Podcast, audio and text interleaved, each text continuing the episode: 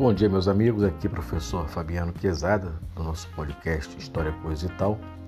Hoje, dando continuidade aos impérios, aos grandes impérios mundiais. Hoje, falando do Império Mongol, né, onde os mongóis, um povo nômade e iletrado, fundou o império mais extenso da Terra. Apesar que era desorganizado e preocupado com seus rebanhos e pelo comércio com seus vizinhos ancorados nas cidades mas também era formado por guerreiros de primeira, hábeis no manejo do cavalo.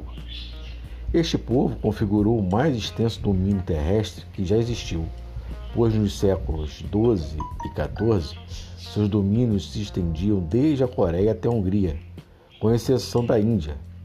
Todo esse desenvolvimento é obra da família cujo personagem mais importante é conhecido como Gengis Khan, de nome Temujin ou Temujin, um dos maiores gênios militares e conquistadores da história.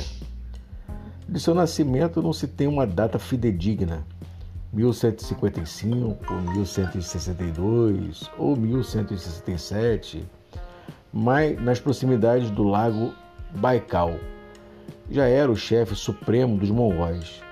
Cruzou em sua série de conquistas a Grande Muralha, dobrou Pequim e se expandiu até o oeste tomando Bujara faleceu em 1227, quando sitiava a cidade chinesa de Ningxia, ainda que se desconheça a causa. Seu império foi dividido entre seus três filhos, e foi o God que recebeu o título de Gengis Khan. Dos netos de Temujin, coube a Kublai completar a conquista da China. Depois de uma desagregação, o império ressurge com Tamerlã entre 1336 e 1405, ainda que não se sabe ao certo se pertencia à família e suas façanhas são conquistar Damasco, arrasar Bagdá, derrotar aos mamelucos e levar suas fronteiras até a máxima extensão.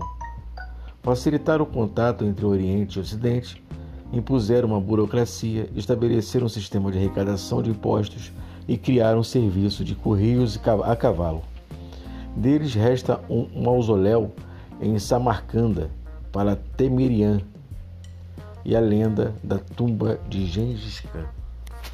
Por hoje é só. Um grande abraço a todos e até a próxima.